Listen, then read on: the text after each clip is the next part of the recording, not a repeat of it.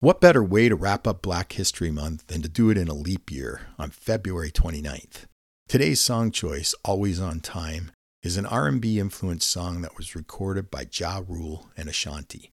The lyrics within revolve around the challenges of maintaining a relationship and the desire to be there for a partner, despite life's difficulties.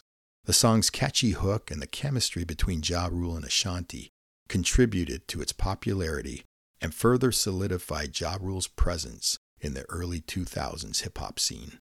On this very day in 2002, it was the number one song in America, topping Billboard's Hot 100 chart. If you'd like to have a listen, please feel free to use the provided link. From the album Pain is Love, here's Ja Rule featuring Ashanti with Always on Time.